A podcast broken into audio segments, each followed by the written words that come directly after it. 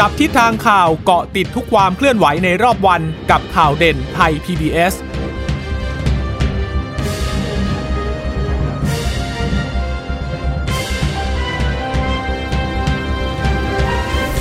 สวัสดีค่ะสวัสดีค่ะต้อนรับคุณผู้ฟังสู่ข่าวเด่นไทย พี บี เอส นะคะพบกันเป็นประจำทุกวันจันทร์ถึงศุกร์บ่ายๆแบบนี้ค่ะอัปเดตข้อมูลข่าวสารที่เกิดขึ้นในรอบวันกับดิฉันจีราชตาเอี่ยมรัศมีกับคุณพึ่งนภาคล่องพยาบาลค่ะค่ะสวัสดีคุณผู้ฟังทุกท่านนะคะที่รับฟังเราอยู่ผ่านทางสถานีวิทยุที่เชื่อมโยงสัญญาณจากไทย พี บี เอส นะคะช่วงนี้ก็มาเจอเจอกันนะคะในข่าวเด่นไทย พี บี เอส เวลาบ่ายสามโมงอย่างนี้เราก็จะมาสรุปประเด็นสำคัญสำคัญที่เกิดขึ้นในรอบวันนะคะสำหรับวันนี้เรื่องการพิปรายไม่วางใจก็เริ่มมีความเข้มข้นมากขึ้นแล้วนะคะไม่ว่าจะเป็นเรื่องของวัคซีนที่ล่าช้าการบริหารจัดการวัคซีนที่ดูแล้วเนี่ยประเทศอื่นๆฉีดกันหมดแล้วทำไมประเทศไทยยังฉีดไม่ได้วันนี้ฝ่ายค้านโดยพรรคก้าวไกลก็อภิปรายไป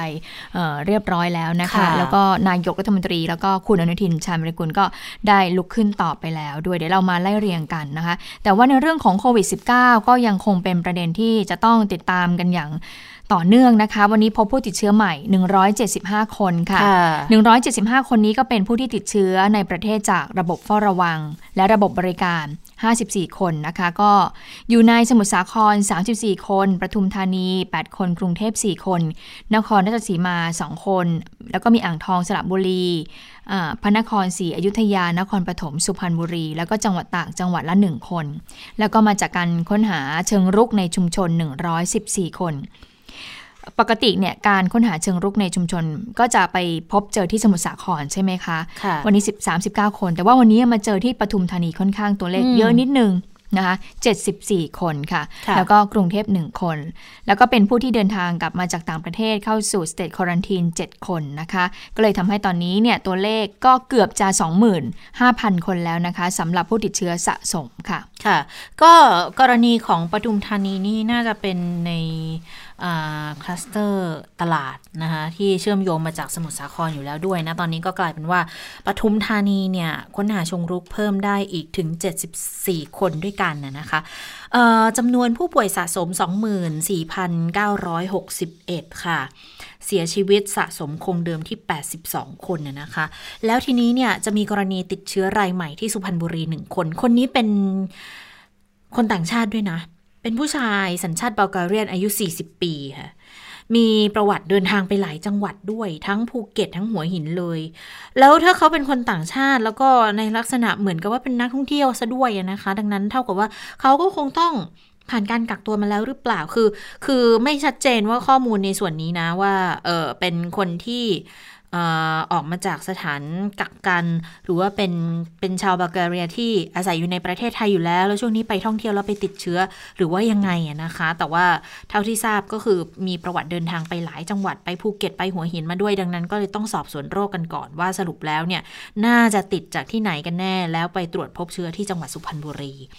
ส่วนการคัดกรองเชิงรุกที่สมุทรสาครค่ะคุณหมอทวีสินก็บอกว่าตอนนี้เนี่ยตรวจพื้นที่เสี่ยงไปแล้ว หนึ่งพันหนึ่งร้อยสี่ แห่งจากทั้งสิ้น หนึ่งพันแปดร้อยสี่สิบสี่ แห่งนะคะก็จะมีทั้งโรงงานมีทั้งตลาดมีทั้งชุมชนรวมคัดกรองเอ่อ แปดหมื่นเก้าพันแปดร้อยห้าสิบ คน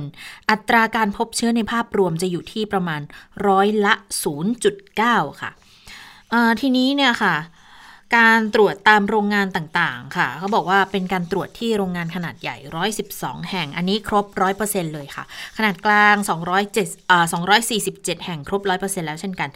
ส่วนขนาดเล็กเนี่ยตอนนี้เก้าร้อยห้าสิบสามแห่งก็น่าจะเป็นข้อมูลเหมือนตอนที่คุณหมอเบิร์ตเล่าให้ฟังตั้งแต่ก่อนหน้านู้นว่ามีการปรับแผนไปโรงงานขนาดเล็กแล้วนะคะจากเก้าร้อยสามสิบห้าแห่งเนี่ยตอนนี้ตรวจไปแล้วสี่ร้อยแปดสิบก็คิดว่าคิดเป็นร้อยละห้าสิบละชุมชนสามร้อยห้าสิบเก้าชุมชนก็ตรวจไปแล้วสองร้อยสามสิบเก้านะคะคิดเป็นร้อยละหกสิบหกตลาดหนึ่งร้อยเจ็ดสิบห้าตรวจไปยี่สิบหกตลาดนี้ตรวจน้อยอยู่ยังอยู่ที่ร้อยละสิบห้านะคะก็ถือว่าสถานการณ์เนี่ยดีขึ้นเคยพบอัตราการติดเชื้อมากกว่าร้อยละสิบตอนนี้เหลือแค่พื้นที่เดียวละก็คือที่ตำบลตำบลบางน้ำจืดนะคะแต่ว่ายังคงตรวจคัดกรองเชิงรุกจนถึงสิ้นเดือนกุมภาพันธ์เลยส่วนปทุมธานีอย่างที่บอกว่ากลุ่มก้อนเนี่ยมันจะเป็นที่ตลาด มีสามตลาดคือตลาดพรพัฒน์มีผู้ติดเชื้อที่พบแล้วหนึ่งร้อยสี่สิบเอ็ดตลาดสุชาติสิบสี่แล้วก็ตลาดรังสิตอีกหนึ่งนะคะแล้วปรากฏว่าไปเจอว่าผู้ติดเชื้อเนี่ยเขากระจายไปจังหวัดต่างๆด้วยมีทั้งนครนายกอยุธยาเพชรบุรีอ่างทองสระบุรีนครปฐมและกรุงเทพค่ะส่วนกรณีของเอ่อนักเรียนแพทย์ที่ธรรมศาสตร์ที่บอกว่าติดเชื้อเนี่ยตอนแรกเขาเขาประเมินว่าอาจจะเป็นการติดเชื้อจากคนที่ไปรักษาตัวที่โรงพยาบาลหรือเปล่าแต่ว่าไปไปมาๆบอกว่าเออน่าจะเป็นการติดมาจากตลาดนะคะก็เลยบอกว่ามีไทม์ไลน์ออกมาคือวันที่ห้าเนี่ยไปรับประทานอาหารที่ฟิวเจอร์พาร์ครังสิตวันที่หกคุณแม่ซึ่งเป็นพยาบาลอยู่ในสมุทรปราการมาพักด้วยที่หอพักหนึ่งคืนวันที่เก้าช่วงเช้าก็ไปตรวจร่างกายผู้ป่วยที่แผนกผู้ป่วยนอกนะคะ โอ พี ดี ฟังตอนที่ฟังเสียงปอดเนี่ยผู้ป่วยไม่ได้สวมหน้ากากอนามัยแล้วทราบทีหลังว่าผู้ป่วยติดเชื้อค่ะแล้วทีนี้ช่วงเย็นไปรับประทานอาหารที่ยูสแควร์ใกล้ๆมหาวิทยาลัยธรรมศาสตร์นะคะแล้วก็ที่เชียงรากเอ่อสิบสองค่ะไปรับประทานอาหารย่านสีลมแล้วก็ฟิวเจอร์พาร์คด้วยแต่ว่าใช้รถยนต์ส่วนตัวเดินทางช่วงค่ำก็ไปเจอเพื่อนที่หอพักแพทย์วันที่สิบสามก็ไปฟิวเจอร์พาร์คอีกแล้วก็กลับมามีไข้วันที่สิบสี่เริ่มมีน้ำมูกก็เลยไปตรวจโควิดที่โรงพยาบาลธรรมศาสตร์แล้วพบว่าติดเชื้อโควิดนะคะก็เลยยังสับสนกันอยู่เอ๊ะสรุปว่าเป็นตลาดหรือว่าติดจากผู้ป่วยถ้าดูตามไทม์ไลน์ก็คงติดจากผู้ป่วยหรือเปล่าที่มีความสงสัยกันอยู่นะคะแล้วถึงเจ้าตัวเนี่ยเขาอาจจะพักเดี่ยวนะคือหอพักเขาหอพักคนเดียวนะคะแต่ว่าด้วยความที่ไปไหนมาไหนเนี่ยก็อาจจะมีเคสผู้สัมผัสเสี่ยงสูงอยู่ยี่สิบคนด้วยการเสี่ยงต่ำอีกยี่สิบเจ็ดส่วนคุณแม่เนี่ยรอผลตรวจอยู่นะคะอันนี้ก็เลยกลายเป็นอีกจุดหนึ่งที่จะต้องสังเกตการกันดูแล้วที่เห็นว่าไปฟิวเจอร์พาร์ครังสิตกันบ่อยๆนี่ไม่ใช่อะไรนะคือเด็กที่เรียนแถวรังสิตอ่ะอย่างธรรมศาสตร์มกรุงเทพรังสิตค่ะมรังสิตเนี่ยมันไม่มีที่ไปใกล้ที่สุดก็แถวนั้นแหละก็หลังจากเรียนเสร็จแล้วนะคะก็ต้องไปแวะกินข้าวที่ฟิวเจอร์พาร์ครังสิตก่อนนะคะเพื่อไปต่อรถตรงนั้นตรงนั้นมีรถตรงรถตู้ด้วยนะคะรถก็สะดวกมากขึ้นที่จะเข้า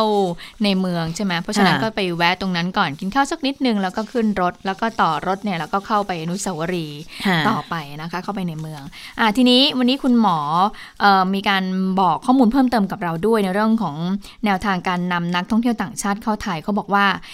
โรงแรมสีพันวาผู้ประกอบการค่ะมีการนำเสนอแนวทางในเรื่องของการรับนักท่องเที่ยวจากต่างชาติเข้ามา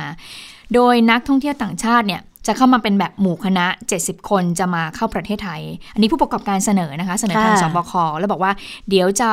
เข้ามาแล้วเนี่ยก็จะเข้าพักในระบบวิลล่าควอรันทีนโดยจะขออยู่ใน local quarantine เนี่ยในช่วงห้าวันแรกและหลังจากนั้นจะอยู่ในวิลล่าควอรันทีนที่มีสิ่งอำนวยความสะดวกอยู่ภายในโรงแรมเลยคือคือพูดง่ายๆว่ากักตัวเที่ยวในโรงแรมเลยนะคะเอ่อโดยบอกว่าก่อนหน้านี้เนี่ยคณะกรรมการโรคติดต่อจังหวัดภูเก็ตมีการหารือกันแล้วค่ะแล้วก็นำเข้าสู่ที่ประชุมคณะกรรมการเฉพาะกิจในวันพรุ่งนี้ก่อนที่จะนำเสนอต่อสบคชุดใหญ่ที่มีนายกเป็นประธานสัปดาห์หน้าเลยก็คือวันจันทร์นะคะยี่สิบสองกุมภาพันธ์นะคะเอ่อจากนั้นก็บอกว่ามีข้อมูลเพิ่มเติมบอกว่าเจ็ดสิบคนที่เป็นนักท่องเที่ยวนะคะเขาบอกถูกบับเบิ้ลมาแล้วค่ะบับเบิ้ลมาจากอินโดนีเซียแล้วก็ถูกตรวจโควิด สิบเก้า มาแล้วด้วยการสวอปมาแล้ว ห้าถึงหก ครั้งไปเที่ยวเหมาเครื่องบินเพื่อที่จะมาลงภูเก็ตในวันที่ ยี่สิบเอ็ด กุมภาพันธ์นี้ความสำคัญที่จะเกิดขึ้นจากวิลล่าควอรันทีนที่โรงแรมสีพันวานี้นะคะคุณหมอทวีสินก็บอกว่าจะเป็นอีกหนึ่งตัวอย่างนะซึ่งวันนี้ที่ประชุมเนี่ยก็ได้รับฟังข้อเสนอที่เข้ามาแล้วก็มีข้อสังเกตและข้อข้อคิดเห็นกลับไปเพื่อที่จะทำให้ระบบในการรับนักท่องเที่ยวต่างชาติเป็นกรุ๊ปเนี่ยเข้ามาอย่างเทียบแบบปลอดภัยแล้วก็มั่นใจที่สุดซึ่งหากทำได้ดีนะก็จะเป็นตัวอย่างหนึ่งเราก็จะเป็นจุดหมายหนึ่งของการท่องเที่ยวยุคใหม่เลยที่จะเกิดขึ้นกับประเทศไทยต่อไปก็คือว่าถ้าทำได้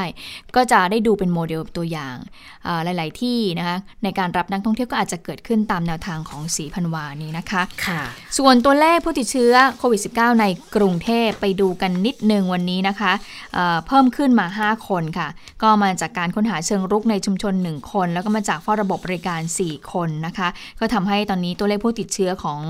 เอ่อพื้นที่กรุงเทพอยู่ที่เก้าร้อยยี่สิบเก้าคนก็อยู่อันดับสอง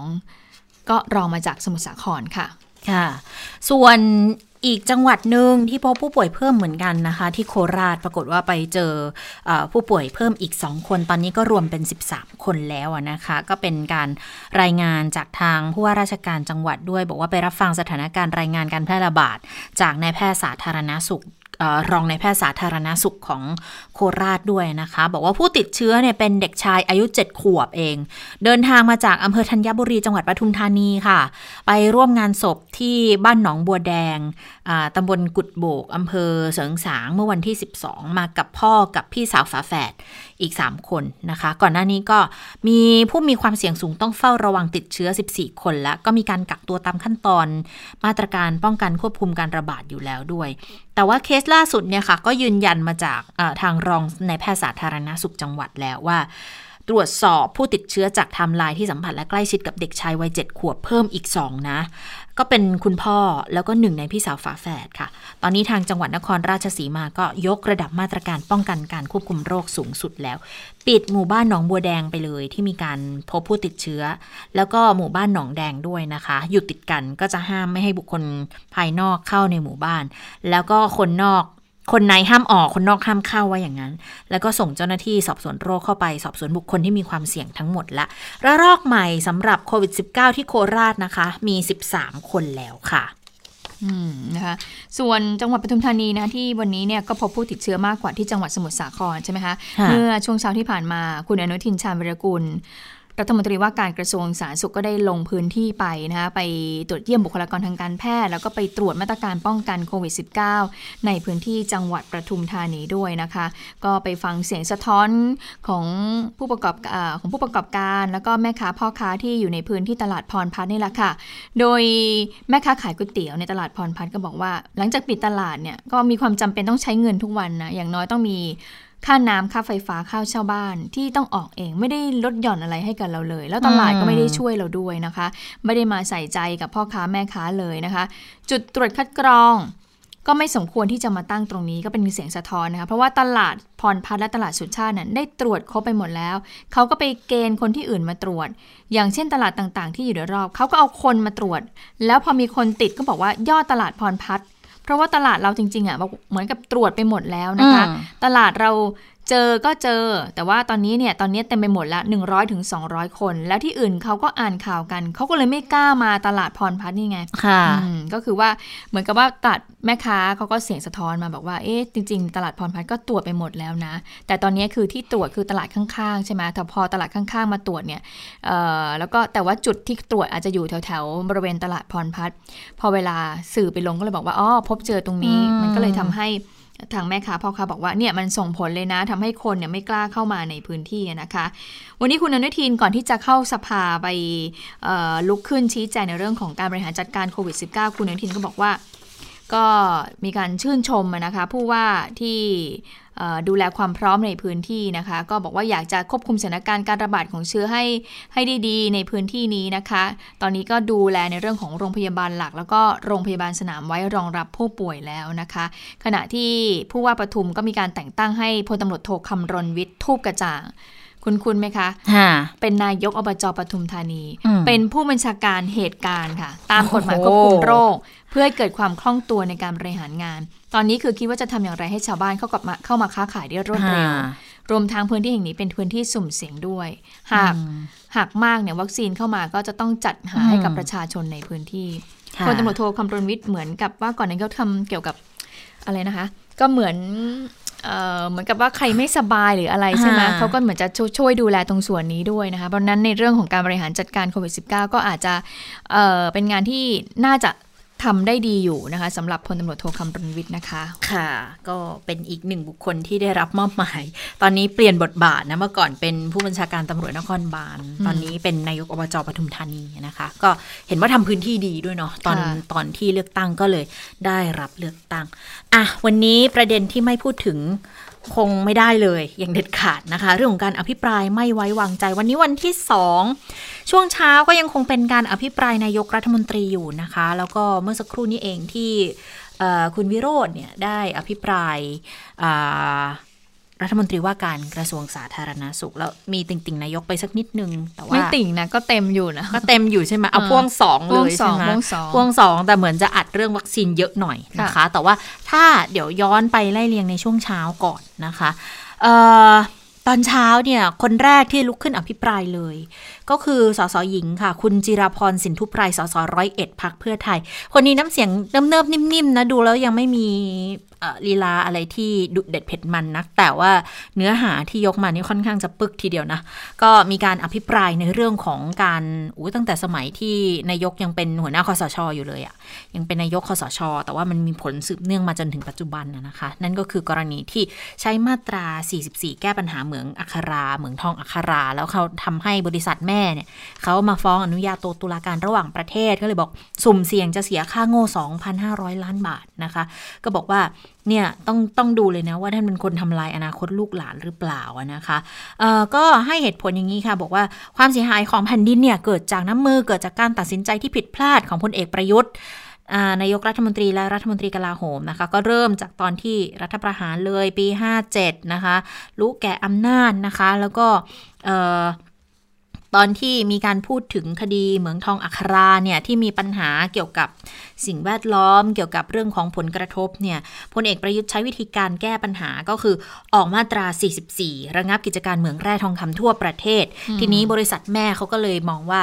อ่ะบริษัทลูกเขาที่ทำธุรกิจ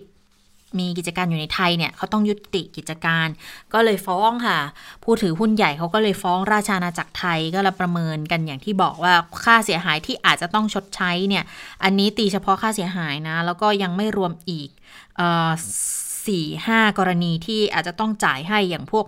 ค่ะทนายค่ะดำเนินคดีอะไรต่างๆเนี่ยนะคะรวมๆอยู่ที่ประมาณ สองหมื่น กว่าล้าน สองหมื่นห้าพัน นะคะคุณจิราพรก็บอกว่าเนี่ยเอ่อการที่ให้ปิดเหมืองแร่เนี่ยถ้าเกิดไม่มีหลักฐานทางวิทยาศาสตร์ที่รับรองชัดเจนจะกระทบต่อการลงทุนแล้วก็ไม่เห็นด้วยที่มีการนำมาตราสี่สิบสี่มาบังคับใช้กรณีนี้แล้วมันอาจจะส่งผลในกรณีที่ศาลปกครองเนี่ยเคยตัดสินมาแล้วว่านายกไม่ได้เป็นนะไม่ได้เป็นข้าราชการใช่ไหมแล้วดังนั้นก็เลยบอกว่าถ้าเกิดมีค่าเสียหายขึ้นเนี่ยก็เท่ากับว่าเป็นการออกคำสั่งที่ไม่ได้ออกคำสั่งโดยเจ้าหน้าที่ของรัฐก็ต้องจ่ายเองไหมล่ะนะคะแต่ว่าวันนี้คนที่ลุกขึ้นชี้แจงแทนเบื้องต้นเนี่ยก็จะเป็นคุณสุริยะจึงรุ่งเรืองกิจในฐานะที่เป็นรัฐมนตรีที่เกี่ยวข้องจากกระทรวงอุตสาหกรรมขึ้นชี้แจงนะคะก็บอกไทยมีโอกาสชนะแหละตรวจสอบแล้วบริษัททำผิดเงื่อนไขคือสร้างผลกระทบต่อสิ่งแวดล้อมนะคะไปฟังเสียงของคุณจิราพรกับคุณสุริยะกันค่ะมูลค่าความเสียหายจะต้องมหาศาลเกินกว่าที่พลเอกประยุทธ์จะคาดคิดได้ท่านประธานที่ครบคะแล้วก็อย่าลืมนะคะว่าศาลรัฐธรรมนูญตัดสินแล้วว่าพลเอกประยุทธ์จันทร์โอชาหัวหน้าคสชในขณะนั้นไม่ใช่เจ้าหน้าที่รัฐค่ะดังนั้นความเสียหายที่เกิดขึ้นจากการใช้มาตราสี่สิบสี่ในครั้งนี้พลเอกประยุทธ์จึงไม่มีสิทธิ์เอางบประมาณแผ่นดินที่เป็นภาษีของพี่น้องประชาชนแม้แต่สลึงเดียวไปจ่ายค่ะการที่ท่านออกคำสั่งคสชม.สี่สิบสี่นั้นผมคิดว่าเป็นเรื่องที่จำเป็นในขณะนั้นนะครับแต่ในขณะเดียวกันนะครับในการที่ท่านได้ออกคำสั่งม.สี่สิบสี่นั้นท่านก็ได้มีการให้คณะกรรมการนโยบายแห่งชาติที่เรียกว่าคอนรนะครับไปจัดทำนโยบายทองคำเพื่อให้การทำเหมืองแร่ทองคำสามารถดูแลสิ่งแวดล้อมและสุขภาพของประชาชนให้ได้ค่ะประเด็นที่คุณจิราพรพยายามชี้ให้เห็นเนี่ยนั่นก็คือเรื่องของค่าเสียหายที่อาจจะต้องชดเชยแทนที่จะเอาค่าเสียหายส่วนนี้เนี่ยไปเอ่อเป็นงบประมาณในการดูแลประชาชนในการสร้างงานสร้างรายได้หรือว่ากระทั่งเอามาจัดซื้อจัดหาวัคซีนเพิ่มเนี่ยก็กลายเป็นค่างูที่อาจจะต้องเสียไปแล้วอีกกรณีนึงที่พยายามจะชี้ให้เห็นนั่นก็คือเรื่องของการออกใบอนุญาตเพื่อให้บริษัทแห่งนี้เนี่ยสามารถทำการสำรวจสายแร่ทองคำได้นะคะเป็นการออกอาชญากรรมอาชญาบัตรนะคะให้ไปสำรวจเหมืองแร่ได้นะคะแต่ว่ารัฐมนตรีก็ชี้แจงบอกว่าเรื่องของอาชญาบัตรที่สำรวจเหมืองแร่เนี่ยนะโดยบริษัทอัคราเนี่ยคือไม่ได้เป็นการยกประโยชน์เป็นต่างตอบแทนเพื่อให้แลกกับการดำเนินคดีแต่ว่าเขาขอมานานแล้วแล้วก็เนื่องด้วยตอนนั้นเนี่ยกำลังมีการจัดทำนโยบายแร่ทองคำใหม่ดังนั้นก็เลยให้ชะลอไว้ทั้งหมดนะไม่ใช่เฉพาะของบริษัทนี้แล้วพอทำเรื่องเอ่อการนโยบายแร่ทองคำเสร็จแล้วเนี่ยก็ถึงได้มอบประธานาธิบดีมอบอาชญาบัตรให้ให้ไปสำรวจพื้นที่สำรวจเหมืองแร่ได้นะคะซึ่งเรื่องนี้นายกรัฐมนตรีเองก็ลุกขึ้นมาชี้แจงด้วยเช่นเดียวกันฟังคำชี้แจงของนายกรัฐมนตรีค่ะสำหรับรายการกรณีที่ว่าผมใช้อำนาจมาตราสี่สิบสี่นั้นผมยืนยันว่าคำสั่งมาตราสี่สิบสี่นั้นไม่ใช่ไป ปิดเหมืองนะครับคือเป็นเรื่องของการต่อสัมเอ่อต่อสัมปทานนะครับซึ่งมีคำสั่งไปถึงทุกเหมืองในประเทศไทยทุกประเภทนะครับในการต่อสัมปทานอาชญาบัตรใช่ไหมเพราะนั้นจนกว่าจะมีการปรับปรุงเปลี่ยนแปลงจากข้อเรียกร้องหรือข้อสงสัยที่ประชาชนเรียกร้องมาเรียกร้องมาตั้งปีสองร้อยห้าสิบมาแล้วนะครับถึงแม้ว่าจะไม่มีข้อยุติอย่างชัดเจนแต่ก็มีหลักฐานจากโรงเรียนจากครูจากอะไรแถวนั้นน่ะนะว่ามีผลกระทบจากจาก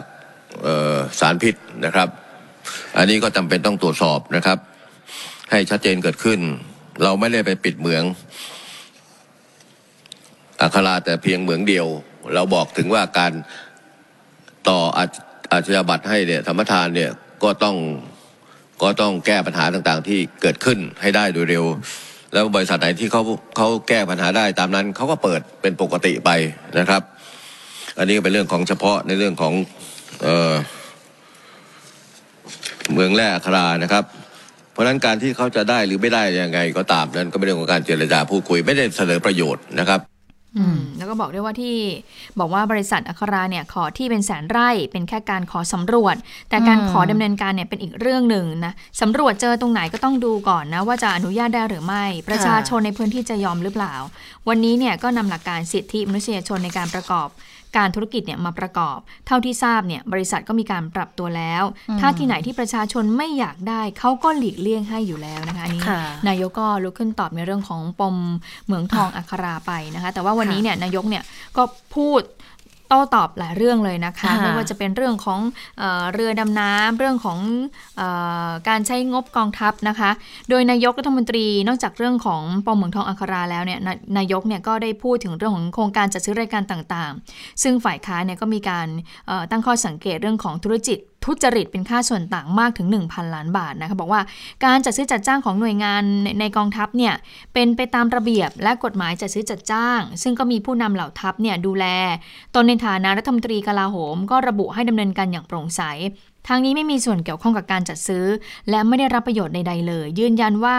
ไม่ได้รับเงินที่ไม่สุจริตนะพลเอกประยุทธ์ชี้แจงด้วยว่ากรณีเหมืองหินเก่าที่กองทัพเรือเนี่ยให้สัมปทานกับผู้ประกอบการที่พบว่าทำผิดสัญญาว่า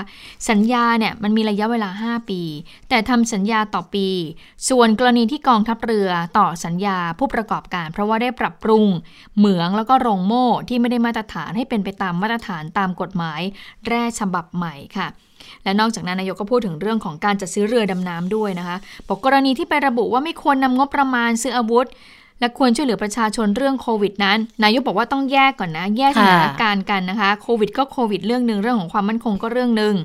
ทางนี้ที่พูดกันว่ารัฐนำเงินไปซื้ออาวุธก็ต้องเข้าใจกันก่อนว่ารัฐเนี่ยต้องกำหนดทิศทางในหลายหลายมิติสำหรับการซื้อเรือดำน้ำนั้นมีความจำเป็นค่ะที่จะต้องปกป้องอธิปไตยของประเทศรักษาทรัพยากรใต้ทะเลซึ่งก็หมายถึงทะเลฝั่งอันดามันหากดำลึกไม่ได้ก็ดำตื้นแล้วก็ลอยตัวเหนือน้ำโดยความสำคัญคือต้องตรวจตามั่นคงการค้ามนุษย์ทางทะเลซึ่งเมื่อวันที่สิบสองกรกฎาคมในปีที่ผ่านมาก็พบว่ามีเรือดำน้ำจากประเทศเพื่อนบ้านเนี่ยเข้ามาค้นหาโรฮิงญาในพื้นที่ทะเลอันดามันซึ่งเขาเข้ามาทางใต้น้ำแต่ก็ไม่อยากว่าเขาการกระทบกระทั่งกันนั้นเกิดขึ้นได้ตลอดอาจเกิดสงครามได้เหมือนบางภูมิภาคที่เกิดขึ้นสำหรับการจัดซื้อเรือดำน้ำนายกก็ชี้แจงบอกว่าทำสัญญาจ่ายเงินเป็นงวดๆแล้วก็ผ่อนชำระใช้เวลาหกปีกว่าจะสำเร็จรวมถึงต้องส่งเจ้าหน้าที่เพื่อเรียนรู้ประกอบเรือดูการก่อสร้างนะคะคนที่ลงเรือดำน้ำก็มีความเสี่ยงนะแต่ก็ถือว่าเป็นหน้าที่ก็เป็นความภาคภูมิใจของเขาไปแล้วก็บอกด้วยว่ากรณีที่ไม่ซื้อเรือดำน้ำลำที่สองลำที่สามไม่ต้องเสียปรับแต่จะว่าแต่มันจะมาส่งผลกระทบต่อความน่าเชื่อถือเพราะว่าลงนามไปแบบสัญญาแบบ จี ทู จี อ่าอันนี้นายกก็บอกไว้นะคะสำหรับการจัดซื้อเมื่อเทียบผลประโยชน์ทางทะเลที่มีมูลค่ากว่ายี่สิบสี่ล้านล้านบาทแล้วส่วนการลงทุนซื้อเรือดำน้ำนั้นก็มีมูลค่า ศูนย์จุดศูนย์เก้าสามเปอร์เซ็นต์ เท่านั้นดังนั้นก็ถือว่าเป็นการคุ้มค่าทางเศรษฐกิจยุทธศาสตร์ความมั่นคงอย่างมากค่ะค่ะก็เป็นการตอบคำถามตั้งแต่ตอนนู้นเลยเพราะว่าเมื่อคืนนายกไม่ได้ลุกขึ้นชี้แจงในรอบหลังๆประเด็นหลังๆก็เลยมารวบยอดเอาหลังจากที่อภิปรายเรื่องของเหมืองทองไปเสร็จเรียบร้อยแล้วนะคะแต่ว่าหลังจากนั้นค่ะก็มีประเด็นเศรษฐกิจขึ้นมาอีกอันนี้เป็นเรื่องของงบประมาณเลยโดยคุณชัยยาพรหมานะคะสสหนองบัวจังหวัด หนองบัวลำพูพรรคเพื่อไทยนะคะก็พูดถึงผลกระทบทางเศรษฐกิจที่ต่อเนื่องมาเจ็ดปีแล้วนับตั้งแต่พลเอกประยุทธ์เข้ามาเป็นรัฐบาลแล้วไม่เป็นที่ยอมรับของต่างชาติจนถูกกีดกันทางการค้านะคะคุณชยาก็ยกเหตุผลประกอบที่ทำให้ไม่สามารถให้ความเชื่อมั่นกับนายกรัฐมนตรีได้ก็บอกว่าระบบเศรษฐกิจที่ได้รับผลกระทบจากการที่เราไม่เป็นประชาธิปไตยเนี่ยต่างชาติเขาก็ไม่เชื่อถือเขากีดกันทางการค้าผ่านกลไกต่างๆมีการกู้เงินมาชดเชยการลงทุนการขาดดุลงบประมาณที่เพิ่มสูงขึ้นเรื่อยๆนะคะมันชี้ให้เห็นว่าเศรษฐกิจเนี่ยไม่เกิดการหมุนเวียนค่ะอันนี้ก็มองว่าเป็นความผิดพลาดในการบริหารงานเอามีการคาดการณ์บอกว่าหยิบยกตัวเลขของทาง เอ ดี บี ที่คาดการบอกว่า จี ดี พี ของไทยปีหกสิบสามจะหดตัวร้อยละแปดแล้วก็อัตราการเติบโตเนี่ยต่ำกว่าประเทศอื่นในภูมิภาค ไอ เอ็ม เอฟ ก็คาดการว่าอาเซียนเนี่ยเขาจะขยายตัวกันร้อยละห้าแต่ของไทยจะอยู่แค่ประมาณร้อยละ สองจุดเจ็ด ถึงแม้จะคุมโควิดได้ดีแต่ว่าเศรษฐกิจปีหกสิบสี่เนี่ยไทยจะถดถอยมากที่สุดในภูมิภาคและต้องใช้เวลาไม่น้อยกว่าสามปีฟื้นฟูกลับมาอยู่ระดับเดียวกับก่อนเกิดโควิดนะคะอันนี้ก็เป็นเหตุผลประกอบแต่ทีนี้เนี่ยก็มีการหยิบยกมาบอกสภาพัฒน์ล่าสุดคาดการปีหกสิบสี่เนี่ยจะเติบโตอยู่ร้อยละ สองจุดห้า ถึงร้อยละ สามจุดห้า ลดลงจากคาดการคาดการเดิมที่ประมาณร้อยละ สี่จุดห้า แต่บอกว่าไม่เชื่อที่สภาพัฒน์บอกเหมือนกันนะเพราะว่าเครื่องจักรเศรษฐกิจปีหกสิบสี่ทุกตัวดับสนิทค่ะทั้งการส่งออกการท่องเที่ยวการบริโภคภายในประเทศการใช้จ่ายภาครัฐหรือว่าการลงทุนภาคเอกชนการประเมินของสภาพัฒน์ไม่มีทางเป็นไปได้นะคะคุณชยายังบอกว่าการจัดทำงบประมาณรายจ่ายปีประจำปีของรัฐบาลตั้งแต่ปีห้าสิบห้าเนี่ยการขาดดุลงบประมาณมีแต่แนวโน้มลดลงแต่พอพลเอกประยุทธ์มาเป็นรัฐบาลปุ๊บขาดดุลงบประมาณสูงขึ้นเรื่อยๆนะคะแล้วก็ที่น่าสนใจที่มีการชี้ให้เห็นนั่นก็คือว่ามันจะมีอยู่บางปีบางช่วงที่มีการกู้ยืมเพื่อมาโปะงบขาดดุลเนี่ยสูงกว่าที่มีการแจ้งไว้ในสภาแล้วก็มองว่าเนี่ยเป็นสีถนนชัยเพราะว่าไปอ้างอิงเอากฎหมายที่ออกโดยสนช.ตั้งแต่สมัยสนช.ที่เป็นสภาที่ไม่มีการถ่วงดุลเลยแล้วก็เอามาปรับใช้ในยุคนี้ด้วยนะคะดังนั้นก็มองว่าเป็นการไม่สมควรแล้วมันจะส่งผลกระทบต่อเรื่องของวินัยการเงินการคลังด้วยนะคะค่ะก็เป็นประเด็นเศรษฐกิจที่ฝ่ายค้านได้มีการอภิปรายทางรัฐมนตรีไปนะคะทีนี้มาถึงประเด็นเรื่องของโควิด สิบเก้า ค่ะก็เป็นไปตามความคาดหมายนะคะที่ผู้ที่ลุกขึ้นมาก็คือคุณวิโรจน์ ลักขณาดิศรก็เป็นสสจากทางพรรคก้าวไกลนะคะเป็นประเด็นเนี่ยที่หยิบยกขึ้นมาพุ่งเป้าโจมตีสองท่านเลยก็คือนายกรัฐมนตรีซึ่งเป็นหัวหน้ารัฐบาลแล้วก็รองนายกรัฐมนตรีและรัฐมนตรีว่าการกระทรวงสาธารณสุขนะคะซึ่งประเด็นนี้คุณวิโรจน์ ลักขณาดิศรสสพรรคก้าวไกลเนี่ยเป็นผู้ที่อภิปรายเริ่มต้นเลยมีการชี้แจงถึงการแก้ไขปัญหาที่ล่าช้านะเรื่องของสถานการณ์โควิด สิบเก้า ซึ่งก็ทำให้ประเทศเนี่ยเสียหายอย่างหนักโดยเฉพาะในเรื่องของเศรษฐกิจคนออกมาค้าขายไม่ได้แล้วก็คนประกอบอาชีพไม่ได้นะคะคนก็ต้องปิดกิจการไปหลายๆกิจการทีเดียวก็มีการพูดถึงประเด็นนี้กันไปฟังเสียงของคุณวิโรจน์กันค่ะทั้งพลเอกประยุทธ์และนายอนุทินต่างรู้ดีว่าการฉีดวัคซีนนั้นต้องฉีดให้เร็วและฉีดให้ครอบคลุมประชากรให้มากเพียงพอเพื่อสร้างภูมิคุ้มกันให้เกิดขึ้นครอบคลุมทั้งประเทศเพราะปัจจุบันนะครับยังไม่มีข้อชี้ชัดว่าวัคซีนที่ฉีดไปจะสามารถสร้างภูมิได้นานแค่ไหนสมมุติว่าถ้าสร้างภูมิได้เพียงระยะสั้นแค่สองปีหากภายในระยะเวลาสองปีฉีดยังไม่ครอบคลุมเพียงพอเกิดเจอเชื้อกลายพันธุ์ครับท่านประธานประชาชนกลุ่มที่ได้รับวัคซีนไปแล้วพอหมดภูมิก็มีสิทธิ์ที่จะได้รับการติดเชื้อใหม่ทีนี้นะฮะคำถามก็คือประเทศจะควบคุมการระบาดได้ยังไงฉีดช้าหนึ่งเดือนเสียหาย สองจุดห้า แสนล้านและคนที่เสียหายไม่ใช่ใครคือประชาชนคนตัวเล็กตัวน้อยฉีดช้าไปสี่เดือนเสียหาย หนึ่งจุดหนึ่ง ล้านล้านบาทนายอนุทินจะไม่รู้ได้ยังไงเพราะเป็นคนทำหนังสือด้วยตัวเองท่านประธานที่เคารพครับเรื่องวัคซีนที่ต้องเร่งจัดหาเร่งฉีดรัฐบาลนี้รู้ดีครับเมื่อวันที่สิบแปดตุลารัฐบาลแถลงเองด้วยซ้ำนะฮะว่ารัฐบาลจะพยายามผลักดันให้ประชาชนชาวไทยเป็นประเทศแรกๆของโลกที่ได้รับวัคซีนป้องกันโควิดแถมพลเอกประยุทธ์จันทร์โอชายังออกมาโพสต์ Facebook รับลูกในวันที่ยี่สิบเจ็ดตุลาคุยโวฮะว่ารู้สึกดีใจที่คนไทยจะได้รับวัคซีนเป็นอันดับแรกๆของโลกในปีหกสิบสี่แล้ววันนี้เป็นไงฮะประเทศแรกๆของโลกพูดเท็จหรือพูดจริงครับนายอนุทินและพลเอกประยุทธ์จันทร์โอชา ค่ะก็เป็นสิ่งที่ทางฝ่ายค้านและก็ประชาชนทั่วไปอดสงสัยไม่ได้เนาะทั้งๆที่บ้านเราประเทศเราเนี่ยมีระบบสาธารณสุขที่ค่อนข้างดีในเรื่องของการจัดการโควิด สิบเก้า แต่ว่าทำไมเนี่ยถึงเรื่องของการจัดหาวัคซีนเนี่ยถึงมันล่าช้าเหลือเกินนะคะแล้ววัคซีนเนี่ยถ้าเกิดว่าเข้ามาเร็วมันก็จะช่วยส่งผลต่อการฟื้นฟูเศรษฐกิจด้วยก็คือทุกๆอย่างหลายๆอย่างก็มีความมั่นใจมากขึ้นกิจการหลายๆอย่างก็จะเริ่มเปิดกลับมาได้เร็วขึ้นนะคะอันนี้ก็เป็นประเด็นเนี่ยที่ทางคุณวิโรจน์เนี่ยได้มีการพูดหยิบยกขึ้นมาในเรื่องของการจัดหาวัคซีนล่าช้าแล้วก็อีกหนึ่งประเด็นค่ะในเรื่องของวัคซีนที่คุณวิโรจน์พูดถึงก็คือเรื่องของการที่ทางรัฐบาลก็คือพลเอกประยุทธ์และคุณอนุทินเนี่ยจัดหาวัคซีนเจ้าเดียวก็คือบริษัท AstraZeneca เนี่ยทำไมไม่เราไม่ไปเอาวัคซีนจาก โคแว็กซ์ ล่ะแล้วทำไมประเทศอื่นๆทั้งประเทศรอบบ้านเราเนี่ยเขาฉีดวัคซีนกันไปหมดแล้วแต่ทำไมเราเนี่ยยังไม่ฉีดอยู่เราพึ่งแต่ AstraZeneca แล้วทำไมต้องพึ่งมีการเชื่อมโยงด้วยไปเชื่อมโยงของบริษัทที่ในไทยสยามไบโอไซแอนซ์ด้วยนะคะที่ทาง AstraZeneca เนี่ยเขามีการถ่ายทอดเทคโนโลยีให้กับบริษัทสยามไบโอไซแอนซ์นิวด้วยนะคะคุณวิโรจน์ก็บอกว่าเนี่ยทำไมเราต้องฝากความหวังไว้ให้กับวัคซีนเจ้าเดียวล่ะไปฟังเสียงในประเด็นนี้กันค่ะจากแผนหวานเย็นครับที่รัฐบาลนี้วางแผนที่จะฉีดวัคซีนให้กับประชาชนร้อยละห้าสิบที่ตั้งเป้าว่าจะสิ้นปีหกสิบหกเพิ่งจะเร่งมาเป็นสิ้นปีหกสิบสี่ในวันที่ห้ามกราคมนี้เองถ้าประชาชนไม่ด่ามีหรือจะเร่งถ้าประเทศอื่นเขาไม่เร่งฉีดกันมีหรือจะเร่งถ้าเรื่องการค้าแรงงานต่างชาติเรื่องบ่อนไม่แดงขึ้นมามีเหรอฮะจักรวีกว่าผมต้องตั้งคำถามให้พลเอกประยุทธ์ตอบฮะอยู่ดีๆปุบปรับเปลี่ยนแผนจากปีหกสิบหกเป็นปีหกสิบสี่จะหาวัคซีนมาทันท่วงทีได้ยังไงถ้าพลเอกประยุทธ์และนายอนุทินนะครับมั่นใจว่าจะได้รับวัคซีนจาก AstraZeneca แน่ๆทั้งคู่คงไม่มีมติครม.ในวันที่ห้ามกราคมให้จัดหาวัคซีนจากบริษัทซิโนแวคมาแก้ขัดจำนวนสองล้านโดสหรอกครับภายใต้วงเงินงบประมาณ หนึ่งพันสองร้อยยี่สิบแปดล้านบาทวัคซีนซิโนแวคจะเข้ามา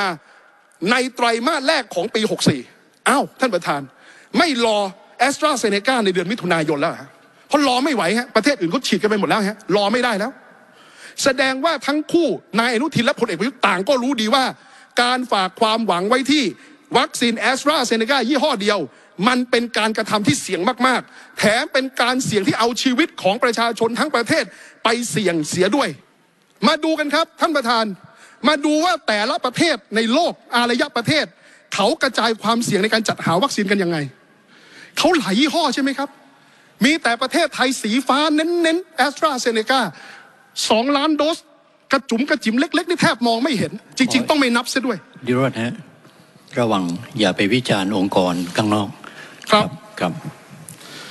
ญี่ปุ่นฮะสั่งซื้อวัคซีนจาก AstraZeneca Pfizer Moderna และ โคแว็กซ์ เกาหลีใต้ AstraZeneca Pfizer Moderna Johnson แอนด์ Johnson และ โคแว็กซ์สิงคโปร์ฮะ Pfizer Moderna Sinovac และ โคแว็กซ์ อินโดนีเซีย AstraZeneca Sinopharm Sinovac CanSino และ โคแว็กซ์ มาเลเซีย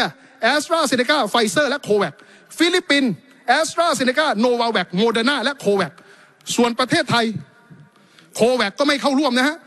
พลเอกประยุทธ์นายกรัฐมนตรีเอาประชาชนทั้งประเทศไปกระจุกความเสี่ยงที่ AstraZeneca ตั้งหกสิบเอ็ดล้านโดส Sinovac แทบจะไม่นับเพราะมีแค่สองล้านโดสเท่านั้นเอง โคแว็กซ์ ก็ไม่เข้าร่วมด้วยอ่าแล้วก็ยังบอกอีกบอกว่าอย่างแผนการฉีดวัคซีนเนี่ยเดิมบอกว่าเอ่อตั้งไว้สามปีนะคะก็คือปีหกสิบสี่จะฉีดให้ประชาชนสิบเอ็ดล้านปีหกสิบห้า สิบเอ็ดล้านปีหกสิบหกอีกสิบล้านนะคะก็ถือว่าช้ามากๆว่ากว่าจะครอบคลุมประชากรครึ่งนึงคือสามสิบห้าล้านคนเนี่ยก็กินเวลาไปสามปีละอย่างนี้จะสร้างภูมิคุ้มกันคืนปากท้องประชาชนใกล้เคียงกับปกติได้ยังไงเพราะว่าวัคซีนเนี่ยทั่วโลกเขาตื่นตัวกันแล้วแต่ว่านายกกับนายอนุทินเนี่ยทำงานหวานเย็นค่ะบอกเช้าช้อนเย็นช้อนนะคะของเดิมคือเช้าช้อนเย็นชามไม่ใช่ละไม่ถึงชามบอกว่าเช้าช้อนเย็นช้อนประชาชนจะเป็นจะตายไม่สนใจนะคะแล้วบอกช้อนชาด้วยช้อนชา เออก็ละก็เนี่ยแหละค่ะปรากฏว่าการอภิปรายที่ค่อนข้างจะใช้น้ำเสียงยังดุเดือดของคุณวิโรจน์นะคะแล้วก็ยังมีการพาดพิงไปถึงองค์กรภายนอกด้วยเนี่ยก็เลยทำให้เป็นเหตุให้โดนลุกขึ้นประท้วงคือบ่อยที่สุดเท่าที่ดูมาสองวันนี้แล้วนะคะมีทั้งคุณสุภชัยจากทางภูมิใจไทยมีคุณไพบูลย์จากทางพลังประชารัฐด้วยนะคะไปฟังบางช่วงบางตอนที่มีการลุกขึ้นประท้วงกันค่ะดูเสมือนว่าท่านกำลังจะ แสดงให้เห็นว่าบริษัทเอกชนนี้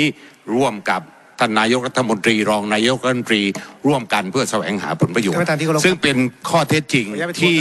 ผมว่าเป็นเรื่องที่เป็นการใส่ร้ายป้ายสีบุคคลภายนอกเป็นการกล่าวถึงบุคคลภายนอกในลักษณะที่ไม่น่าจะอภิปรายได้เมื่อกี้กล่าวถึงฮะกล่าวว่าอย่างไรนะครับก็ผมไม่อยากจะทำผิดซ้ำอะฮะท่านประธานถามเจ้าหน้าที่ดีกว่าฮะเพราะผมในกลายเป็นผมไปไปผิดซ้ำกับเขาอะนะฮะเพราะผมมีว่าไม่ควรจะนำสถาบันพระมหากษัตริย์มากล่าวในที่นี้เพราะเป็นเรื่องเกี่ยวข้องกับการเมืองครับกรณีนี้เราควบคุมโดยเด็ดขาดอยู่แล้วนะครับจะไม่อนุญาตครับผมเพราะฉะนั้นถ้ามีการกล่าวถึงสถาบันกษัตริย์โดยไม่จำเป็นก็ไม่อนุญาตอยู่แล้วครับผมค่ะเพิ่มเติมนะคุณชวนก็บอกว่าผมยังยึดยืนยันในข้อบังคับนะข้อบังคับของสภานะแล้วก็ได้พิจารณาเนื้อหาดูแล้วนะคะหากไม่เป็นการกล่าวร้ายบุคคลภายนอกให้เข้าใจว่าเสียหายเนี่ยก็ยังที่จะอภิปรายต่อไปได้นะคะส่วนอีกประเด็นที่กลายเป็นข้อประท้วงระหว่างการอภิปรายก็คือประเด็นที่มีการพูดถึงสถาบันพระมหากษัตริย์ไปฟังเสียงของคุณชวนกันค่ะนายกรัฐมนตรีครับพลเอกประยุทธ์นะครับรู้ดีว่าบริษัทสยามไบโอไซเอนซ์นั้นมีความคำบางอย่างเนี่ยโดยปกติเราก็ไม่ใช้นะครับแต่ว่าเมื่อเปิดอภิปรายเนี่ยที่จริงแล้วจะว่าไปเขามีสิทธิ์ที่จะกล่าวหารัฐมนตรีโดยตรงนะด้วยถ้อยคำที่รุนแรงได้เช่นไล่ออกไปไม่ควรเขาทำได้แต่ว่าถ้าเรามั่นใจนะว่าท่านนายกรัฐมนตรีและรัฐมนตรีรองนายกรัฐมนตรีสามารถชี้แจงเรื่องเหล่านี้ได้เราก็อย่าไปกังวลให้ผู้อภิปรายได้อภิปรายแล้วประเด็นใดที่ท่านอภิปรายไม่จริงรองนายกก็มีสิทธิ์ย้อนกลับท่านด้วยว่าคุณโกหกโกหกโกหกโกหกพูดกี่ครั้งก็ย้อนกลับได้เท่านั้นครับเพราะฉะนั้นวางใจนะฮะว่าเราจะทำให้การประชุมเราไปโดยเรียบร้อยแต่ว่าพฤติกรรมแต่ละคนนั้นมันก็ไม่เหมือนกันอย่างที่เรียนแล้วว่าความเคยชินของแต่ละคนก็ต่างกันท่านวิโรจน์ก็เป็นคนที่พูดคล่องนะแล้วท่านก็นำเสียงท่านหนักแน่นแล้วก็จริงจังก็เลยรู้สึกว่าเหมือนกับเป็นศัตรูกันมาสิบชาติแล้วครับแต่ไม่เป็นไรครับเราทำหน้าที่ของเราในสภาให้สมบูรณ์แล้วก็เคารพครับผมต้องขอบคุณทุกฝ่ายที่เคารพเชื่อฟังคำวินิจฉัยรู้ด้วยครับอยู่ในประเด็นนะครับท่านประธานครับผมขอแค่ชาติเดียวก็พอแล้วครับท่านประธานนะก็อันนี้ก็เป็นประเด็นที่มีการตอบกันนะคะเพราะว่าหลายเรื่องที่มีการทักท้วงเนี่ยก็จะมีทั้งเรื่องของการไปพาดพิงเอา AstraZeneca เข้ามาด้วยนะคะแล้วก็มีการไปพูดถึงหน่วยงานอื่นๆของรัฐด้วยนะคะอย่างอย.อะไรอย่างเงี้ยก็โดนกันก็คุณชวนก็ติงหลายรอบล่ะแล้วก็บอกให้ถอนคำพูดถอนคำทุบพูดอยู่บ่อยเหมือนกันก็คือไม่ดื้อค่ะพอบอกให้ถอนปุ๊บก็ผมเชื่อท่านประธานครับครับครับนะคะก็ถอนคำพูดกันไปแต่ว่าก็ยังคงมีประเด็นให้มีการหยิบยกขึ้นมาประท้วงกันอยู่เรื่อยๆนะคะแล้วก็พอถึงช่วงประมาณบ่ายสามเนี่ยเราเข้ามาพอดีก็คุณอนุทินก็ลุกขึ้นในการชี้แจงพอดีก็เลยไม่มีเสียงของคุณอนุทินมาฝากกันนะแต่ที่เราทราบก็คือวันนี้เนี่ยพอหลังจากที่คุณวิโรจน์อภิปรายไปเสร็จเรียบร้อยนะคะก็กลายเป็นว่าทางนายแพทย์นครเปรมศรีผู้อำนวยการสถาบันวัคซีนก็ต้องตั้งโต๊ะแถลงกัน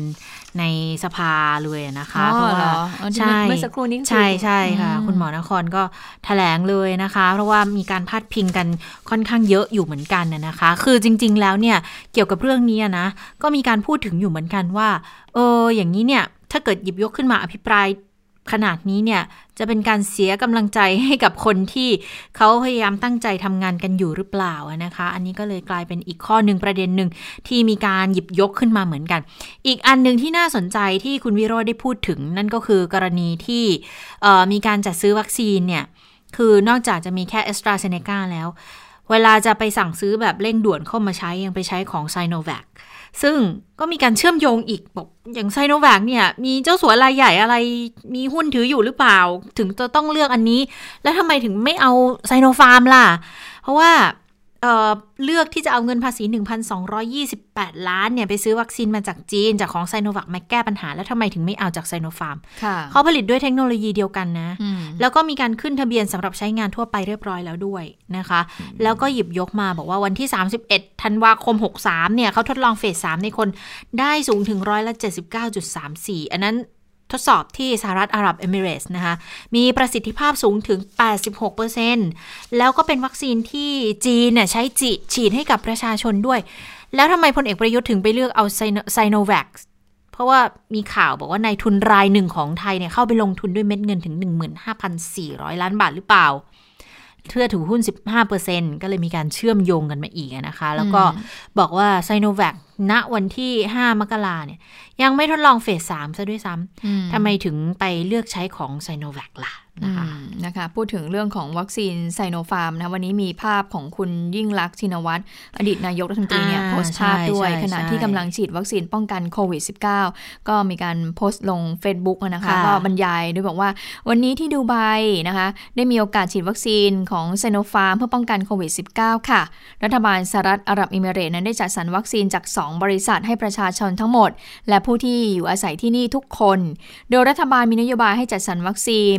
ไซโนฟาร์มของจีนซึ่งมีประสิทธิผล แปดสิบหกเปอร์เซ็นต์ ให้แก่ประชาชนทั่วไปแล้วก็วัคซีนของไฟเซอร์แล้วก็ไบโอเอ็นเทคนะคะของสหรัฐแล้วก็เยอรมนีซึ่งมีประสิทธิภาพ เก้าสิบห้าเปอร์เซ็นต์ พร้อมกันนี้ค่ะทางรัฐบาลก็ยังเปิดโอกาสให้มีการใช้วัคซีนสปุกนิกอีกด้วยจากรัสเซีย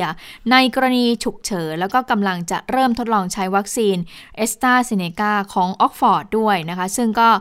เป็นการผลิตจากอินเดียนะคะแล้วก็บอกด้วยว่ารัฐบาลสหรัฐอาหรับเอมิเรตส์เนี่ยถือเป็นประเทศที่จัดสรรวัคซีนให้กับประชากรและผู้ที่อยู่อาศัยในอัตราสูงสุดเลยนะเมื่อเทียบกับอัตราการฉีดวัคซีนของประเทศอื่นทั่วโลกเนื่องจากว่ารัฐบาลเขาอะยึดหลักนโยบายให้ความสำคัญสมดุลต่อการควบคุมจำนวนผู้ติดเชื้อแล้วก็คุณภาพชีวิตของประชาชนและนอกจากการฉีดวัคซีนแล้วนะคะก็ฝากเอาไว้คุณยิ่งลักษณ์ก็บอกว่าต้องหมั่นล้างมือใส่หน้ากากเหมือนเดิมนะคะแล้วก็ให้มีการเพิ่มระยะห่างให้เว้นมากขึ้นจากเดิมสองเมตรก็เป็นสามเมตรก็เลยตรงนี้แหละก็เลยทำให้เมืองดูไบเนี่ยสามารถที่จะประกอบธุรกิจการค้าเดินหน้ารองรับนักท่องเที่ยวด้วยยิ่งเป็นการตอกย้ำมากขึ้นนะคะสำหรับเรื่องของการจัดสรรวัคซีนแล้วก็มีการยกตัวอย่างสหรัฐอาหรับเอมิเรตส์นะที่มีการจัดหาวัคซีนจากหลายๆเจ้าให้กับประชาชนของเขาอะนะคะค่ะทีนี้ในสิ่งที่คุณอนุทินชี้แจงเนี่ยมีอะไรบ้างก็มีเข้ามาแล้วบางส่วนนะคะก็บอกว่าในเรื่องของวัคซีนเนี่ยเดี๋ยวล็อตแรกยืนยันเลยว่า สองแสน โดสจะถึงไทยในเดือนกุมภาพันธ์นี่แหละส่วนมีนาก็จะได้อีก แปดแสน โดสแล้วเมษาก็จะได้อีกหนึ่งล้านโดสก็ยืนยันนะคะว่าในกุมภาจะมาถึงแน่ๆนะคะแล้วก็ภายในปลายเดือนพฤษภาคมหรือต้นเดือนมิถุนายนค่ะวัคซีนยี่ห้อ AstraZeneca ที่ผลิตในประเทศไทยจะถูกส่งและฉีดให้กับคนไทยครบถ้วนแต่ไม่ได้ระบุว่าครบถ้วนในแง่ของวัคซีนทั้งหมดที่ผลิตออกมาหรือจะฉีดให้คนไทยได้ครบถ้วนทุกคนนะคะคุณอนุทินก็บอกอีก AstraZeneca เนี่ยคัดเลือกหลายบริษัทที่นำมาผลิตวัคซีนด้วยการไปตรวจสอบคุณภาพการผลิตชีววัตถุซึ่งเป็นวัตถุดิบที่ใช้ผลิตวัคซีนก็พบว่าสยามไบโอไซเอนซ์เนี่ยผลิตได้ตรงกับที่ต้องการค่ะแล้วก็แจ้งสาเหตุที่ไม่ซื้อวัคซีนจากบริษัทอื่นเพราะว่าบริษัทเหล่านั้นส่งมอบวัคซีนให้ไทยได้ภายในเดือนกุมภาพันธ์ไม่ได้ส่งมอบได้เร็วที่สุดก็คือไตรมาสสามของปีนี้นะคะไตรมาสสามนี้ประมาณเดือนอะไรตุลาหรอเดี๋ยวนั้นสี่หรือเปล่าประมาณกลางปีค่ะก่อนกลางปีนิดหนึ่งนะคะแล้วก็เป็นการแถลงชี้แจงนะคะแล้วก็ย้อนกลับไปด้วยบอกกันยาเนี่ยประเทศไทยเป็นหนึ่งในประเทศที่คุมโควิด สิบเก้า ได้ดีที่สุดประเทศหนึ่งเลยนะทำให้มองว่าถ้าวัคซีนจะมาถึงเดือนมิถุนาหกสิบสี่ก็ไม่น่าจะมีผลเสียอะไรแต่ปรากฏว่าไปเจอระบาดรอบสองค่ะดังนั้นก็เลยต้องรีบติดต่อบริษัทวัคซีนในจีนไงที่ทำได้สำเร็จเนี่ยก็ว่าว่าเจ้าหน้าที่สาธารณสุขของไทยเนี่ยมีความสามารถแล้วนอกจากนี้นะคะก็ยังมีการชี้แจงในกรณีที่คุณวิโรจน์เนี่ยโอ้ท่าทีในการอภิปรายค่อนข้างจะดุเด็ดเผ็ดมันนะอย่างที่เราฟังเสียงไปเมื่อสักครู่คุณอนุทินบอกว่ายังไงรู้ป่ะลุกขึ้นแล้วก็บอกว่าสำเนียงสอภาษากิริยาสอสกุลผมได้มาเจอกับบุคคลที่เรียกตัวเองว่าเป็นสสในสภามากล่าวโกหกให้เกิดความสับสนโดยเฉพาะเรื่องของสุขภาพท่ามกลางโรคระบาดที่ร้ายแรงแทนที่จะให้กำลังใจกลับนำข้อมูลทางโซเชียลที่ไม่มีการพิสูจน์ข้อเท็จจริงมาเผยแพร่ในสภาเมื่อสักครู่คุณบอกว่าผมน่ารังเกียจแต่เดินเจอกันหน้าห้องน้ำเข้ามากราบแทบอกถ้าผมเอาแอลกอฮอล์ฉีดตรงเน็กไทคุณจะรู้สึกยังไงนะคะคุณอนุทินก็ชี้แจงยืนยันอย่างที่บอกไปเมื่อสักครู่นี่แหละเออว่าวัคซีนมาตามกำหนดเดิมแล้วก็มันไม่ได้ง่ายหรอกที่บริษัทจากไทยจะไปร่วมผลิตเพราะว่าต้องผ่านมาตรฐานการตรวจสอบของเขานะนี่ก็เป็นส่วนหนึ่งที่มีการกล่าวชี้แจงข้อ อภิปรายในเรื่องของการอภิปรายจริงๆมันก็เหมือนกับเป็นฉากฉากหนึ่งนะของละครที่ต้องมีการแสดงกันที่สสฝ่ายค้านก็ต้องทำหน้าที่ของเขานะคะต้องมีการอภิปรายอย่างดุเด็ดเผ็ดมันแต่ไปเจอนอกสภามันก็อีกเรื่องนึงนะในไหนก็คือยังไงก็คงเป็นรัฐมนตรีแล้วก็คุณอนุทินก็เป็นผู้ที่มีอาวุโสกว่ายังไงก็คงจะต้องไหว้แล้วก็เป็นการทำความเคารพกันนั่นแหละตามปกติคือเมื่อสักครู่คุณอนุทินบอกว่ากราบแทบอกใช่ไหมแต่พอดีตะกี้ฉันดิฉันเช็คTwitter แล้วแล้วคุณวิโรจน์เขาเป็นคนใช้สื่อโซเชียลเก่งไงเราก็จะเห็นความเคลื่อนไหวใน Twitter เขาตลอดเขาโพสต์ว่าไงรู้ป่ะเขาบอกว่าแค่เจอกันข้างนอกแล้วก็ทักทายกันตามมารยาทที่พึงมีถึงกับบอกว่ากราบแทบอกเลยเหรอครับใครพูดจริงไม่จริงคะเนี่ยนั่นสิดิฉันก็เลยอ่ะสรุปยังไงสรุปใครกราบใครไม่กราบหรือว่าทักทายกันสวัสดีแต่ใกล้ไปหน่อยหรืออะไรอย่างนี้หรือเปล่าก็เลยชักไม่แน่ใจแล้วเหมือนกันนะเพราะฉะนั้นถ้าเป็นคุณผู้ฟังก็ต้องอ่าต้องชั่งเรื่องนี้ให้ดีๆนะคะอ่ะทีนี้พลเอกประยุทธ์ว่ายังไงบ้างสั้นๆค่ะคุณหมีบอกว่าถ้าเปรียบเทียบกับสถานการณ์โลกแล้วไทยเราทำได้ดีกว่าหลายประเทศแล้วก็พยายามทำให้ดีขึ้นพร้อมกับเชื่อว่าทุกอย่างเนี่ยหากได้รับความร่วมมือจากทุกภาคส่วนสถานการณ์ก็จะดีขึ้นในเร็ววันส่วนเรื่องของการฉีดวัคซีนตอนนี้นายกบอกว่ายังไม่สามารถยืนยันได้นะว่าจะผล ร้อยเปอร์เซ็นต์ หรือไม่แต่ก็ชี้แจงว่าที่ตอนจะฉีดเนี่ยเป็นฉีดแบบฉุกเฉินไม่ใช่ฉีดแบบไข้หวัดใหญ่ไข้หวัดใหญ่ทั่วไปสิ่งที่สำคัญที่สุดก็คือชื่นชมบุคลากรทางการแพทย์ที่เสียสละเพื่อส่วนรวมแล้วก็สปิริตของคนไทยที่ร่วมกันใส่หน้ากากอนามัยแล้วก็ย้ำนะคะว่ารัฐบาลนั้นไม่ได้นิ่งนอนเฉยๆไม่ได้ทำงานเช้าชามเย็นชามค่ะ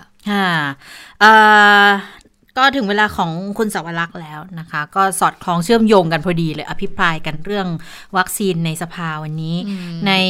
ระดับโลกเองเขาก็มีการพูดถึงกรณีของวัคซีนอยู่เหมือนกันนะคะสวัสดีคุณสวรักษ์ค่ะสวัสดีค่ะคุณผู้ฟังสวัสดีทั้งสองท่านค่ะไปเริ่มที่เรื่องของ AstraZeneca ดีกว่าเพราะว่าอันเนี้ยมันเกี่ยวกับประเทศไทยนะคะเรากำลังจะใช้วัคซีนตัวนี้แต่ว่าปรากฏว่าเป็นวัคซีนตัวนึงที่มีข้อสงสัยหลายอย่างมากนะคะและปรากฏว่าล่าสุดค่ะประเทศแอฟริกาใต้นะคะซึ่งแอฟริกาใต้เนี่ยได้วัคซีนของ AstraZeneca ไปแล้วนะหนึ่งล้านโดสและเป็นประเทศที่เข้าร่วมการทดสอบด้วยแต่ล่าสุดค่ะแอฟริกาใต้บอกว่าไม่ใช้ AstraZeneca แล้วนะแล้ววัคซีนที่ได้มาแล้วเนี่ยเขาจะโอนไปให้สหภาพแอฟริกันแทนแล้วอีกห้าล้านโดสที่กำลังจะตามมาก็จะยกให้สหภาพแอฟริกันแทนนะคะเขาบอกว่าสาเหตุที่ไม่ใช้ก็เนื่องจากว่าก่อนหน้านี้ผลการทดสอบกับไวรัสกลายพันธุ์ในแอฟริกาใต้เนี่ยเขาพบว่าพูดง่ายๆคือมันไม่ได้มันไม่ได้มีประสิทธิภาพมากเท่าที่อย่างควรจะเป็นน่ะนะคะเพราะว่าไวรัสมันกลายพันธุ์แล้วก็ปฏิเสธข่าวลือก่อนหน้านี้นะคะที่บอกว่าสาเหตุที่ยกวัคซีนของ AstraZeneca ให้กับสหภาพแอฟริกันเนี่ยเพราะว่ามันหมดอายุหรือเปล่าเอ่อรัฐบาลแอฟริกาใต้ยืนยันว่ามันไม่ได้หมดอายุเพียงแต่รู้สึกว่าเขามีตัวเลือกอื่นที่ดีกว่าตัวเลือกอื่นที่ว่าก็คือเป็นวัคซีนของบริษัทจอห์นสันแอนด์จอห์นสันนะคะวันนี้มาส่งถึงแอฟริกาใต้เรียบร้อยแล้วตามเป้าหมายเนี่ยเอ่อแอฟริกาใต้นะคะจะซื้อวัคซีนจากจอห์นสันแอนด์จอห์นสันเนี่ยเก้าล้านโดสคือเอามาใช้แทน AstraZeneca เลยนะคะวันนี้ล็อตแรกก็มาถึงแล้วก็คาดว่าน่าจะเริ่มฉีดทันทีแหละนะคะทันทีที่เริ่มได้และแน่นอนว่ากลุ่มแรกที่จะได้รับวัคซีนก็คือเป็นบุคลากรทางการแพทย์นะคะก็การเปลี่ยนใจของแอฟริกาใต้ในครั้งนี้ก็ทำให้หลายประเทศโดยเฉพาะอย่างยิ่งประเทศที่พบไวรัสกลายพันธุ์เนี่ยรู้สึกหวั่นใจว่าควรจะใช้ AstraZeneca ดีหรือไม่นะคะซึ่งเรื่องนี้ค่ะทางบริษัท AstraZeneca เนี่ยก็ออกมาบอกนะคะว่าตอนนี้ก็ไม่ได้นิ่งนอนใจกำลังทำงานร่วมกับมหาวิทยาลัย Oxford ของอังกฤษเพื่อที่จะ เอ่อ เรียกว่าพัฒนาวัคซีนเนี่ยให้มันสามารถต้านกับไวรัสกลายพันธุ์โอ้ตอนนี้ก็มีอยู่หลากหลายสายพันธุ์มากๆเลยนะคะและคาดว่าน่าจะใช้เวลาอีกไม่กี่เดือนการพัฒนาวัคซีนน่าจะสำเร็จนะคะแล้วก็บอกว่าวัคซีนจอห์นสันแอนด์จอห์นสันที่แอฟริกาใต้เลือกใช้เนี่ยสาเหตุที่เลือกตัวนี้ก็เพราะว่าผลการทดสอบเนี่ยพบว่ามันสามารถป้องกันไวรัสกลายพันธุ์สายพันธุ์ บี หนึ่งสามห้าหนึ่ง ของแอฟริกาใต้เนี่ยได้ถึง ห้าสิบเจ็ดเปอร์เซ็นต์ ก็ถือว่าน่าพอใจนะคะอันนี้ก็เป็นข้อมูลเกี่ยวกับวัคซีนของ AstraZeneca ก็เป็นเป็นเรื่องที่มันก็คาดเดากันไว้อยู่แล้วนะคะว่าไวรัสกลายพันธุ์แล้ววัคซีนที่พัฒนาขึ้นมาเนี่ยมันจะตามทันหรือไม่นะคะไปดูต่อที่ประเทศญี่ปุ่นที่ญี่ปุ่นวันนี้นะคะเริ่มฉีดวัคซีนโควิด สิบเก้า แล้วค่ะ เป็นวัคซีนของบริษัทไฟเซอร์แล้วก็ BioNTech จะฉีดให้กับบุคลากรทางการแพทย์ สี่หมื่น คนเป็นกลุ่มแรกก่อนซึ่งญี่ปุ่นก็คาดหวังนะคะว่าการที่เริ่มฉีดวัคซีนเนี่ยน่าจะส่งสัญญาณที่ดีต่อการเป็นเจ้าภาพจัดการแข่งขันกีฬาโอลิมปิกปีนี้ที่ตั้งเป้าว่าจะเริ่มในวันที่ยี่สิบสามกรกฎาคมแล้วก็คู่ขนานไปกับการออกมาตรการต่างๆที่จะเอาบังคับใช้สำหรับเจ้าหน้าที่นะคะทั้งตัวนักกีฬาทั้งตัวผู้สื่อข่าวแล้วก็ผู้ที่ต้องการเข้าชมการแข่งขันกีฬาโอลิมปิกเนี่ยก็จะค่อยๆทยอยออกมานะคะอ่ะก็ถือว่าเป็นข่าวดีนะญี่ปุ่นเริ่มฉีดไปแล้วส่วนที่นิวซีแลนด์กับออสเตรเลียนะคะที่ก่อนหน้านี้ใช้มาตรการปิดเมืองหลังพบการติดเชื้อรายแรกในรอบหกเดือนของประเทศปรากฏว่าเขาปิดเมืองไปห้าวันตอนนี้สถานการณ์คุมได้แล้วนะคะที่ออสเตรเลียเนี่ยเขาปิดเมืองเมลเบิร์นในรัฐวิกตอเรียล็อกดาวน์ไปห้าวันเหมือนกันตอนนี้ก็กลับมาเปิดได้ตามปกติเช่นเดียวกับที่นิวซีแลนด์เนี่ยเขาปิดที่ปิดเมืองโอ๊คแลนด์ห้าวันก็ตอนนี้กลับมาเปิดได้แล้วนะคะเพราะว่าไม่พบผู้ติดเชื้อในประเทศอะไรใหม่เขาบอกว่าอันนี้ต้องชื่นชมนะผู้นำของทั้งสองประเทศที่เรียกว่าใจแข็งอ่ะคือเจอปุ๊บสั่งปิดมัฟแล้วใช้เวลาแค่ห้าวันเท่านั้นสถานการณ์ก็กลับเข้าสู่ภาวะปกติถือว่ามีภาวะผู้นำสูงนะคะเพราะว่าถ้าไม่กล้าตัดสินใจปล่อยให้ยืดเยื้อการติดเชื้ออาจจะรุนแรงมากกว่านี้แล้วสายพันธุ์ที่พบในนิวซีแลนด์เนี่ยเป็นไวรัสกลายพันธุ์ด้วยนะคะอ่ะนี่ก็เป็นความคืบหน้าเรื่องของเอ่อการระบาดแล้วก็การฉีดวัคซีนค่ะอ่ะมาปิดท้ายไปดูข่าวดีๆกันบ้างนะคะหลังจากที่ทั่วโลกเนี่ยก็เรียกได้ว่าในแต่ละวันก็จะมีข่าวว่าประเทศนั้นประเทศนี้เริ่มฉีดวัคซีนกันไปแล้วก็เยอะพอสมควรนะคะแล้วก็ผลจากการใช้มาตรการควบคุมการระบาดของหลายประเทศนะคะล่าสุดค่ะองค์การอนามัยโลกนะคะเปิดเผยรายงานนะคะบอกว่าสถิติของผู้ติดเชื้อรายใหม่ทั่วโลกในสัปดาห์นี้ลดลงจากสัปดาห์ที่แล้วถึง สิบหกเปอร์เซ็นต์ ส่วนอัตราการเสียชีวิตก็เช่นเดียวกันค่ะลดลงไป สิบเปอร์เซ็นต์ เมื่อเทียบกับสัปดาห์ที่แล้วนี่ถือว่าเป็นข่าวดีนะคะนั่นสะท้อนให้เห็นว่าหนึ่งการฉีดวัคซีนเนี่ยเริ่มเห็นผลแล้วแล้วก็การที่หลายๆประเทศใช้มาตรการควบคุมการระบาดอย่างเข้มข้นก็ได้ผลนะคะแล้วก็อาจจะเป็นเรื่องของการสร้างภูมิคุ้มกันแบบกลุ่มอันนี้ยังไม่แน่ชัดนะแต่มีการตั้งข้อสังเกตว่าด้วยหลายๆอย่างที่ผสมผสานกันเนี่ยมันถึงทำให้อัตราการติดเชื้อและเสียชีวิตทั่วโลกลดลงนะตัวเลขก็ถือว่าน่าพอใจนะคะแล้วก็พบว่าห้าในหกภูมิภาคที่องค์การอนามัยโลกดูแลอยู่เนี่ยห้าในหกนะคะอัตราการติดเชื้อรายใหม่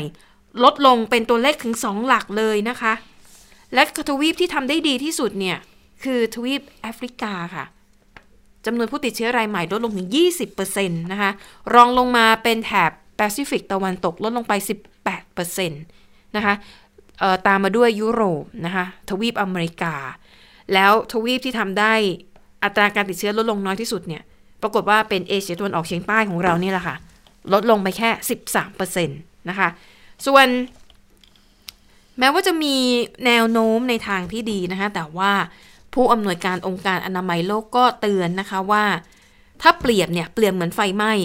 การระบาดของโควิด สิบเก้า เนี่ยตอนนี้ไฟที่มันลุกลามเนี่ยมันลดลงแต่ไฟยังไม่ดับนะฉะนั้นยังประมาทไม่ได้นะคะแม้ว่าสถานการณ์จะดีขึ้นย้ำอีกครั้งว่ามาตรการป้องกันตัวเองเนี่ยยังจำเป็นต้องใช้อยู่ส่วนการฉีดวัคซีนถ้าประเทศไหนมีศักยภาพมีกำลังฉีดได้แนะนำให้ฉีดต่อให้รู้สึกว่าเอ้ยวัคซีนตัวนั้นตัวนี้ประสิทธิภาพมันไม่ดีเท่าที่ควรแต่ฉีดไว้ก่อนดีกว่าไม่ทำอะไรเลยส่วนความคืบหน้าของโครงการ โควัคซ์ นะคะที่องค์การอนามัยโลกเนี่ยเข้าไปมีส่วนร่วมด้วยเนี่ยในการกระจายวัคซีนให้เท่าเทียมทั่วโลกค่ะเขาคาดกันว่าในสัปดาห์หน้า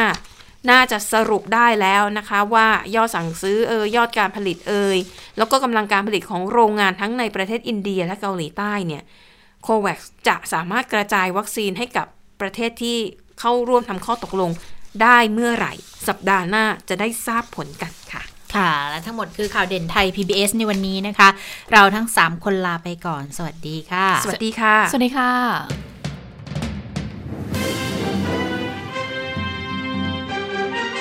ติดตามข่าวเด่นไทย พี บี เอส ได้ทุกวันจันทร์ถึงศุกร์เวลา สิบห้านาฬิกา